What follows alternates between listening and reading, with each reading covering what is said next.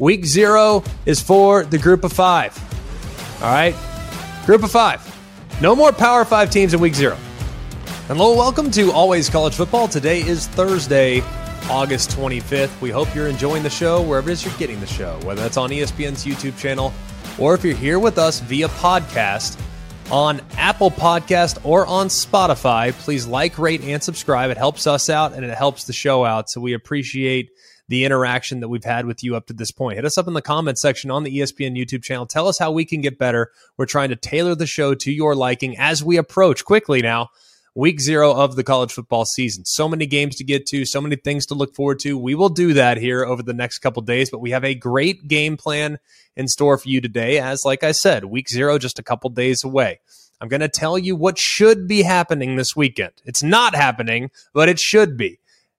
And by the way, it's it's not bowl games. The preseason bowl game, I'm I'm not a fan of that. But we'll discuss that in just a minute. Plus, I'll give you some sleeper college football playoff contenders, and we're going to have a great conversation with the head coach of Army, Jeff Monken. So, without much further ado, let's talk about it. We're all just as excited as you are. We are 48 hours away, or less than, depending on when you're watching this, from college football officially getting underway. We will kick things off at noon Eastern time when Austin Peay plays at Western Kentucky. We'll get a look at Western Kentucky now that they're without Bailey Zappe and without their offensive coordinator.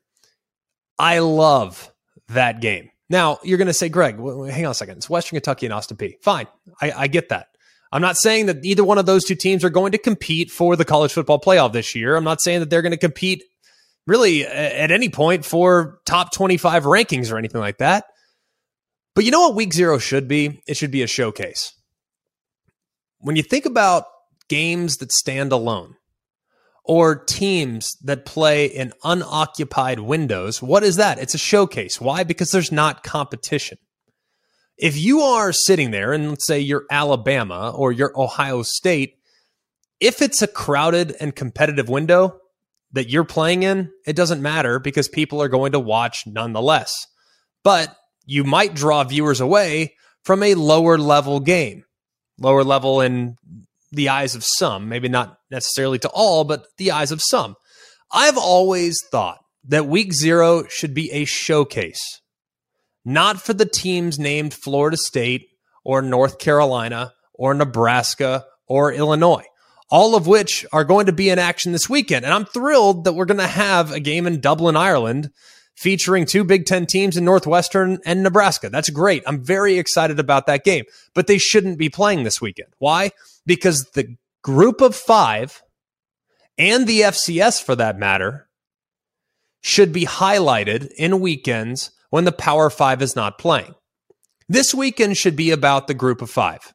I would love love nothing more than to have the biggest possible games in a non conference setting between group of five opponents on week zero. It should be a showcase. And even if you want to take it one step further, I personally would love to see North Dakota State play in week zero as well, and other top teams in the FCS. Why? Because it's unaccompanied. If you're tuning in as a college football fan and you love college football just like the rest of us, are you more likely to watch game? You're just a casual college football fan. I'm not just take your hat off the team that you pull for. Take that off and let's not talk about that game for a second. If you're an average college football fan, let's say Ohio State is playing Indiana on October 8th. Just using that as an example. But also on October 8th, you have Cincinnati playing UCF. Which game do you think is going to command the bigger audience? Obviously, the game involving Ohio State. They have one of the largest alumni, and as always, probably one of the highest rated games of the weekend. More often than not, it is the highest game of the weekend. So it's essentially taking away from Cincinnati and UCF, which by all accounts, might actually be a better game on paper. It's taking away from their viewership because of the big brand that Ohio State is. That's why week zero should be all about the group of five. Give me the best group of five matchups that I can have Give me the best FCS matchups that I can have, and they should live and create a gigantic showcase event to kick off the college football season. They wouldn't have the competition that they have in a normal college football weekend during the regular season up against the biggest, baddest brands in the land. All I want to do is drive more eyeballs onto that level of football because it's terrific. The coaching's great, the players are great, the execution's great, and it should be celebrated on a day that should be entirely about them, not having to share it with some of the other programs that are always going to be at the top of the list when it comes to promotion and watchability. All right, moving on. Now we've quantified this list as a group of sleepers, if you will, but I think they're more appropriately named, quote, teams that are considered long shots that shouldn't be. Is that fair enough?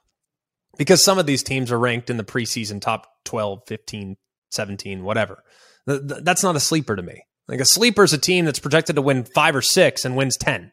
You know, so uh, Michigan State last year, sleeper, coming off a four win season or whatever they were the year before, had struggled. A lot of people think they're going to win three and a half games. Vegas did at least. And what do they do? They go on and they have a remarkable season under Mel Tucker and, you know, find a way to the New Year's Six, find a way to win a New Year's Six bowl game. That's a sleeper. These are teams that aren't getting talked about enough and are still considered by some to be long shots. And that's the last thing that I would consider them as. Let's start with number one. That would be the Pitt Panthers. Now, in 2021, they won more games than they had in 40 years. They return every single offensive lineman from a year ago and will likely lean a little more heavily on running the football. They were third in scoring. They were eighth in the FBS in passing. They were eighth in total offense, but they were 77th when it comes to running the football in the FBS. Now, Frank Cignetti, their new offensive coordinator, will change that. It's fair to assume we're going to see a lot more Israel Abanikanda this year. It's just it's to be expected. He's their leading returning rusher, so I would expect a heavier workload from him. Kedon Slovis now, after this week's announcement, is going to be the starting quarterback. He's thrown for 7,500 career yards, but he hasn't had the magic the last couple years that he had as a true freshman when he was thrust into the lineup, some in some ways prematurely. The front seven on defense is legit. And if you think about it, that defensive line is elite. Everyone wants to talk about Clemson and how great they are along the defensive line. Tell you what, Pitt ain't taking a back seat to Clemson. Clancy is unbelievable. Kancey, excuse me, is unbelievable. Alexander, Baldonado, all these guys can flat out get after you along the line of scrimmage and should wreck shop throughout the year. SirVocea Dennis is also a first team all ACC contender there at the second level. So Pitt a team that is absolutely a college football playoff contender, but is still, in some people's eyes, considered a long shot. Let's move on to team number two. Maybe not college football playoff for this team, but I actually think a Pac 12 championship game appearance is possible. It's the Oregon State Beavers. And if you look at what they did last year, coming off their first bowl appearance in eight seasons, they have some momentum.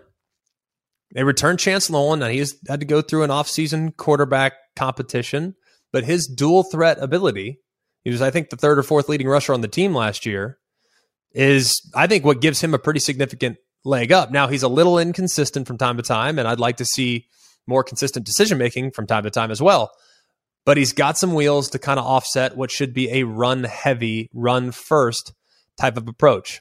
Now, they do lose BJ Baylor at running back, and he was the real deal. But Deshaun Fenwick will be solid after serving as the two last year. And remember this name Tristan Gebbia is back after missing all of last year with a torn hamstring. So, running back, even though they lost a quality piece, they have plenty of depth position that they featured so prominently last year. Retooling their defense under Trent Bray, but should have some good players coming off the edge with McCartan and Chatfield, who I think will be able to breathe some fire they're off the edge of the defense. So I think defensively, Oregon State will be really good too. Plus, their numbers are going to be good on defense for the most part because they're going to play ball control offense and will be extremely physical along the line of scrimmage, just like they were last year when that offensive line was a finalist for the Joe Moore Award that goes to the best offensive line group in college football. Michigan won it, but Oregon State was one of the three finalists. Oklahoma State, another OSU, similar colors, is also a team that is right now considered a little bit of a long shot. I'm not sure why. This team was amazing last year and did a lot of great things, was this far away from winning the Big 12. We all know that. And yeah, they lost a couple important pieces. Jim Knowles being the first example of that. He was their defensive coordinator. He's now at Ohio State, another OSU. It's like the OSU segment here. but they were able to replace those big shoes with a guy that has really a, a tremendous pedigree as not just a head coach at, at Vanderbilt, plenty of experience there, but he's also a very successful defensive coordinator at both Stanford and at Auburn prior to moving now to Stillwater. That's Derek Mason. He will be tasked with having to replace six of their top eight tacklers. But if you look at last year's team, they rolled a bunch of different guys, and there's going to be a lot of carryover. Derek Mason and Mike Gundy have already taken to the podium saying, hey, we're not going to change a whole lot. Last year, it worked. Well, they also have some good pieces to work with. Collin Oliver's a pretty good starting point. I mean, freshman All American last year with 11 and a half sacks, but he doesn't have to necessarily carry the load because there's plenty of guys that don't have that returning starter label but they played a ton of football in a defense that is very, very aggressive. Expect that aggressiveness to continue. You look at the offensive side of the football, and Spencer Sanders, people want to paint him as a guy that makes a lot of mistakes. Yeah, he didn't play great in the Big 12 championship game. We know that. That's understood. But if you look at his performance in the bowl game, that was a bounce back if I've ever seen one. The guy was phenomenal against Notre Dame throughout the course of the Fiesta Bowl comeback victory. And if you think about this program over the last several years. In the last decade, they're 10th in winning percentage. In the last 12 years, since 2010, they've had seven 10 win seasons.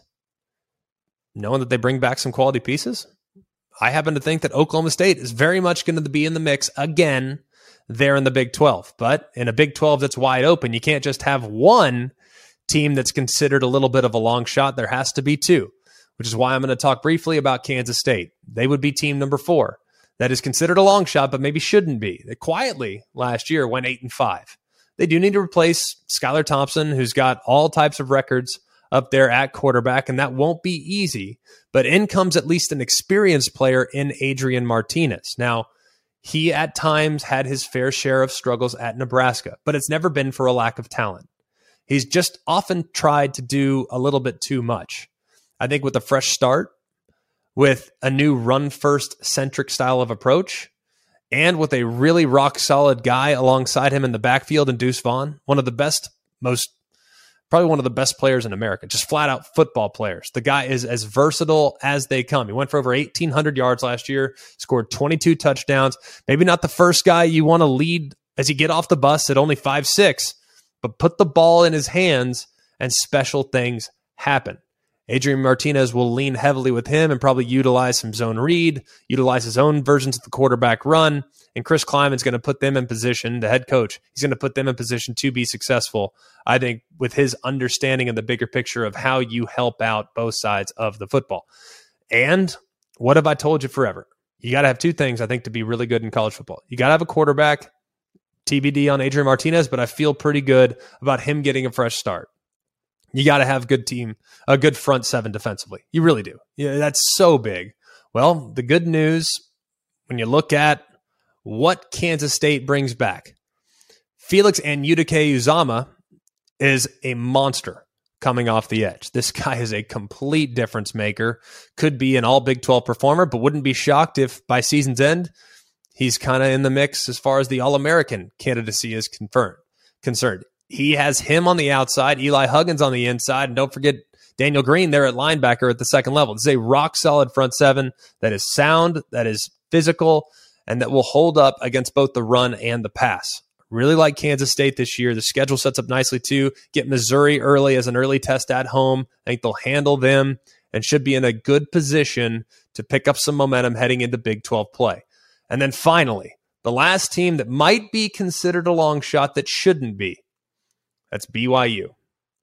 Team won 10 games last year, and that includes a loss as a heavy favorite against UAB in their bowl game. They also beat Utah there in week two of the season last year. And if you want to go a step further, they were 5 and 0 against Pac 12 teams last year.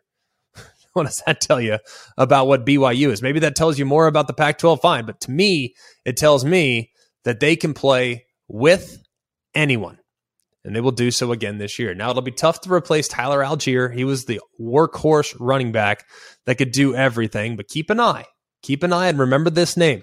He's a transfer from Cal. His name's Christopher Brooks. Probably one of the biggest transfer pieces that nobody's talking about here in the offseason.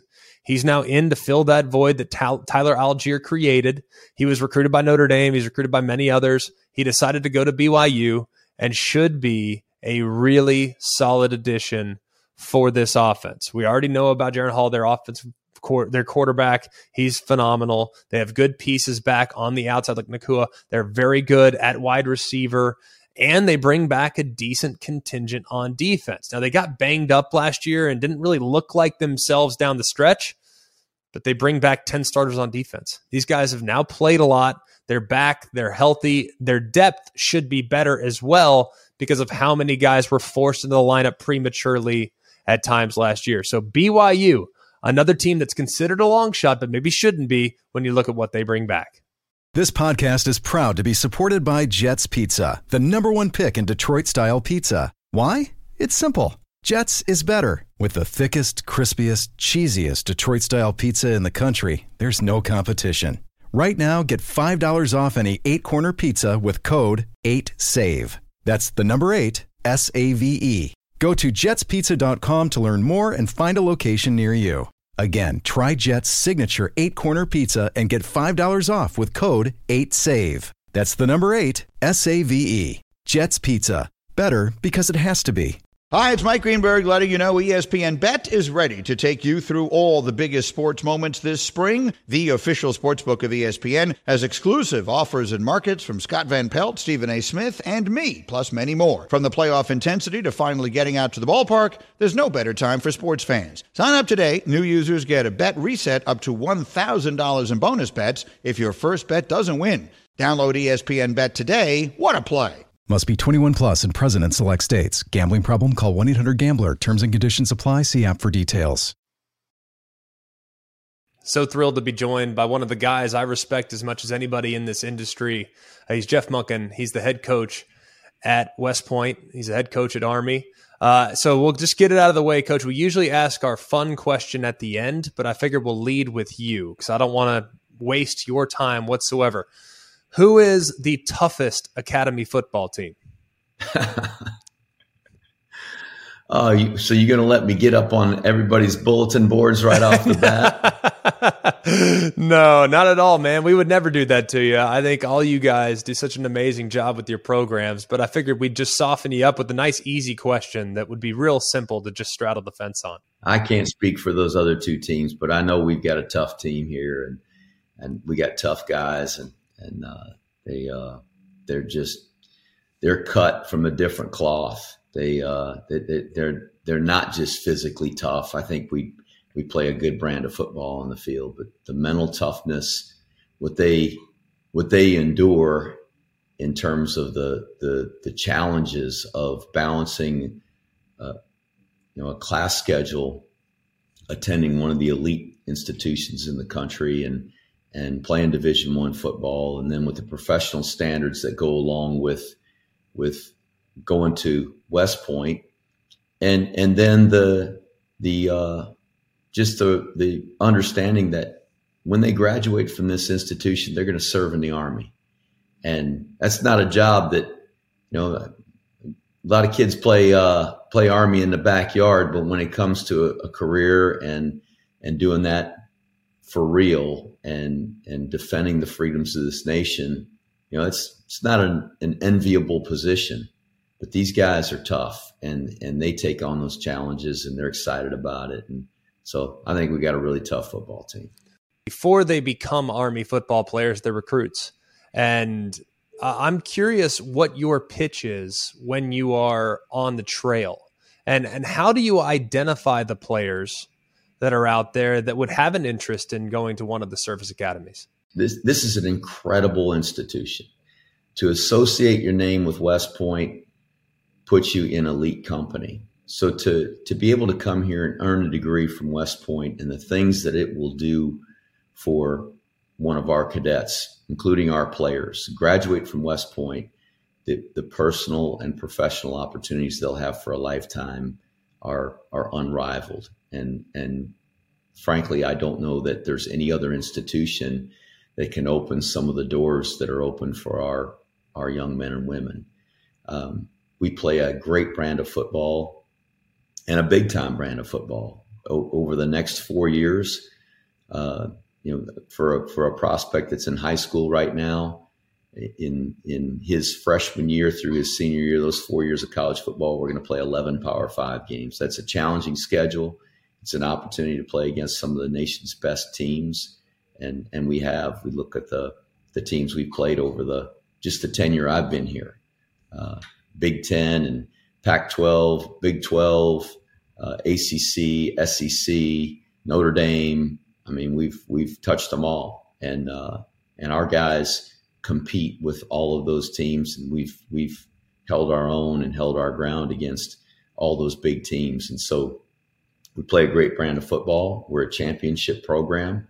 We've been to five bowl games in the last six years. We we uh, we hold the Commander in Chief's trophy and have have uh, have won that that trophy outright three times in the last five years. And so I, I think there's there's uh, some things both from a educational and athletic standpoint that that make this a great draw. But uh, oftentimes the uh, the thing that's the snag is the military commitment, and not everybody sees it the same way. But if we can find a young man who who has an open mind about it, to be able to share with him and his parents and and his family just the opportunity that the army is. There's there's not many places where you can get the kind of leadership experience and development that you get here, but then to put that into practice in in a professional setting at the age of 22 or 23 years old, it's a responsibility that some people never get their entire lives, and they get that at a very young age. And what it does is propel them into leadership opportunities, whether it be in the army or or beyond in the public or private sectors. That uh, I mean, there's no other college that can can name some of the the graduates that we have and the positions that they that they hold. So um, I think there's a, a, a, great opportunity for the right young men and, and and women here that come to our school this is a, an amazing place. It's a challenging place, but it's not designed to be easy because being a high level leader isn't easy. So we we go through the process like everybody else. We identify those young men that we think can contribute to our program at this level and compete with the top teams in the in the country uh, at, at this level of football. That's where it starts. Then we have to look at academic credentials. There's there's obviously uh, academic requirements to get in here, uh, ACT or SAT score, which isn't being required by very many colleges anymore, but but we still do require that, and it's a big piece of our admissions. Uh, and then a, a, lot of interviews with with coaches and guidance counselors and teachers about the kind of leader these young men are, and and uh, the work ethic and their their dependability and accountability and and we seek for specific examples of how they handle adversity, how they how they have have uh, shown leadership in their programs and in their schools, and it really gives us a good idea of whether or not we've got the right young man to recruit here to West Point. So we do thousands and thousands of evaluations every year. I mean, literally thousands to uh, to develop a recruiting class and and bring a new group of of uh, of future leaders in here each year. Which I, would imagine is an unenviable task when trying to decide who your captains are going to be. If every single person on your leader on your team is a leader in the community, uh, it's got to be. I mean, the best among the best among the best when trying to evaluate who your captains are going to be. That's why I want to bring up Marquel Broughton, who, who was named a captain again for the second time, which I know is rare. Uh, but even beyond that, and what he's accomplished as far as his military grade, he just got named the first regimental commander for the first time. I believe a football player's had that distinction in 15 years or so. So, uh, what can you say about him and the type of player he is there on the defensive side of the football for you guys? we do have a whole team of leaders here, and to be named a captain uh, at a of a program here, whether it's football or another sport here at West Point, is a tremendous honor. Um, these guys just that are that are our captains. They stand out, and they are chosen by their peers. So uh, our process is is maybe a little bit different for selecting captains, but what it comes down to is that their teammates have voted them captain, and and it is rare that that uh, that we have a junior captain, especially in a big sport like football, where we have multiple seniors each year. Uh, sometimes uh, in other sports, there there aren't any seniors or just a couple seniors, and there'll be some some juniors that will make the captain's rank. But uh, but Marquel is uh, he's just an incredible leader. He's he's he is one of the most dynamic leaders I've ever been around in my career, and he has a, a just a an unbelievable spirit and personality, and the way he connects with our our players and our coaches and other people here at the academy. Um, General General Williams, who just left West Point as the superintendent to take to take command in Europe and in uh, in Africa. Um, he really pushed Marquel to become a leader in the Corps, and it, has been our desire to to get guys into leadership positions, but frankly, it's just really challenging for those guys to do that, particularly during the football season, and to see Marquel come here and and work like he does and and the the mental preparation that he puts into uh, each game and to each practice is incredible. But he literally races off the practice field and and and gets a to go box as he takes the the shuttle back down to the main part of campus. So he can get back down there with first reg and and be the leader that he needs to be down there for them. So um, if there's anybody can handle it, he can handle it. Uh, and we got other guys on our team that that uh, thanks to General Williams and and uh, and now General Gilland, who's our superintendent, really embracing the opportunity to get those guys in leadership positions because they they make a difference for our program and have made a difference in in us being successful on the on the football field. And I, I know that they're going to help our Corps of Cadets and the, those that they lead there to be more successful and to be uh, more effective leaders when they get into the Army. And that's that's our job. Our job is to prepare these young men and women to lead soldiers and to defend this the, the freedoms of this nation. And and we need great people doing that. We need we need people who are are are effective, positive leaders. And and if we can push our guys into those leadership positions and help their classmates become those kinds of leaders for the Army, then then we're proud to do it. That's amazing, and and hats off to Marquel being able to balance and juggle all that. But I know he'll pass that test with flying colors. Uh, another guy that you said is rare to have a guy that's a first regimental commander. It's also very rare to have a first round pick, and it's very possible that Andre Carter, if he has a great year, builds off what he did last year, he could find his name coming off the board in the first round.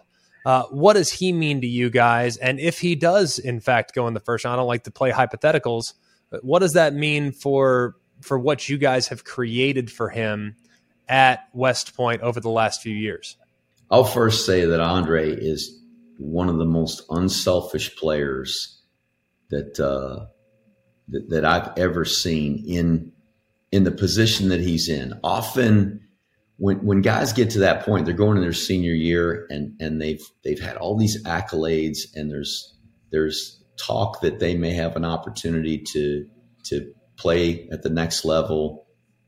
It's hard not to to as a player be thinking about those things and and start to prepare and to plan and to to uh, be conscious of how I can improve my status and and and uh, and make myself as marketable as possible. And and one of the things about Andre is he just wants to be a great teammate. And we have special teams meetings every day following our team meeting. We get together as a team, we break off. Special teams meetings are going on, position meetings are going on with those that aren't involved in special teams. But at outside linebacker, most of those guys are really involved in the special teams. And he he is uh, he's involved in a couple, but he's not across the board like a lot of those guys that are in that same room with him. So he immediately goes up to Coach Woody's office, our defensive coordinator, and spends 15 minutes just looking at film and and and getting some extra time with Coach Woody. And every day after practice, he's coming up and asking how he can get better and and wants to ask about a certain play. And he just he just wants to help our team. He loves his teammates. He's he's the most unassuming guy. He's not a he's not a, a real vocal guy, but he just plays really, really hard and plays really well. If he has the kind of season this year like he had last year, then I, I, I do feel good about his his chances of being drafted in in whether it's the first round, but certainly uh, the the first rounds of the draft, and and that'd be incredible for him. I'd just be really proud for him and of him, and uh, and just the the pride that uh, the source of pride that that would be for our program. Uh, I really hope it works out, and and uh, again, we're just we're going to try to play great defense and where he fits in and fits into the defense, uh, he he's perfectly happy doing whatever he needs to do to help our team win. He doesn't need somebody to to coddle him and tell him, "Hey, we're going to set you up so that you can, uh, you know, get this many sacks." He knows that he can help our football team by making plays, and and he trusts that our defensive staff is gonna gonna put him in position to make those plays. And coach, just phenomenal perspective. There's about 35 other things I want to hit you on, so we're going to have to have you back. Uh, but I know you have a busy schedule. We have a busy schedule as well, so we're going to do it again. Thank you so much for for all that you do, not just for for Army, but but for college football and and for everything that you do in prepping the future leaders of our country. It's just it's just very very special, and we're grateful to you for that. Well, I appreciate the opportunity to talk about America's team, and uh, thanks for the opportunity, guys. I, t- I'm looking forward to the next time. Beat Navy. Right, what a great visit with head coach Jeff Monken, and man, just unbelievable when you think about what those kids go through every single day. And I remember just being absolutely exhausted at times after, say, a Wednesday practice or a Tuesday practice. You're just flat out dead, man. The last thing I want to do, hey, I got to go back up there, watch more tape, eat my food, and then hopefully I get back in time to get a good night's sleep before we wake up and do it all over again. Well, imagine having five or six hours in addition to your football work and school work that you're responsible for, man. Just cannot tell you in the time that I've spent around those players.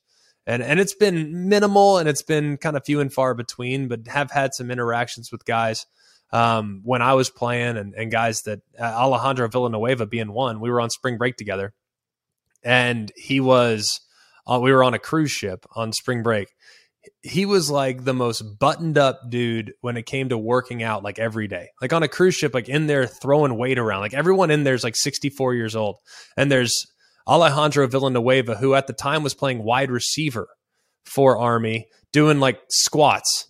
I'm like, dude, we're on spring break. He goes, No, I'm regimented, man. It's just it's unbelievable to see those guys and interact with those guys and to know just how invested they are, not just in their football careers, but in their academics and everything else that is that they're responsible for while they're on campus there at West Point. Same goes for what goes on at Navy. Same goes for what goes on at Air Force. Just can't tell you how much respect I have for those guys having played and just knowing what they have to go through in addition to what they do on the football field. Look, we really appreciate you being with us today. It's been a great show, highlighting the Group of Five and Power Five. Week zero is for the Group of Five.